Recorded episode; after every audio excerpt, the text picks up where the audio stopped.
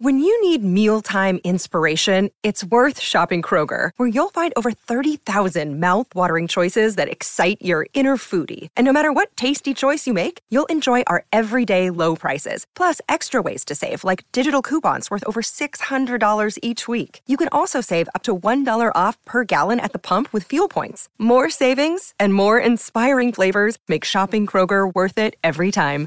Kroger, fresh for everyone. Fuel restrictions apply. SEN Sport Update.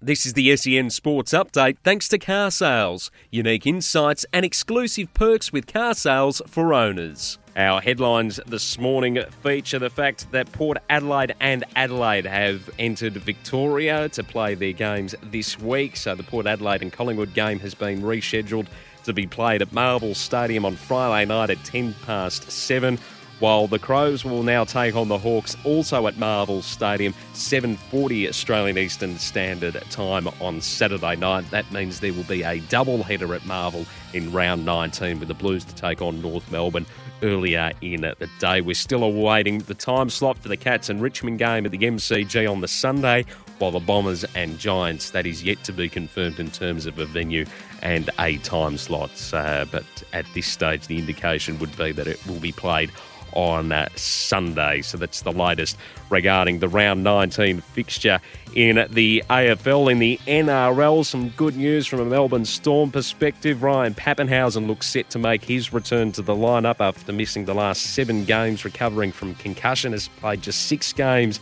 in 2021. Has been named on the bench for that particular match for the Storms match this weekend. Manly also regaining uh, Jake and Tom Trbojevic and Daly Cherry Evans for their match this weekend, while the Panthers will, are also set to get back Jarome Luai for their match as well. That was the SEN Sports Update, thanks to car sales. Spot value with price indicators on car sales. SEN Sport Update.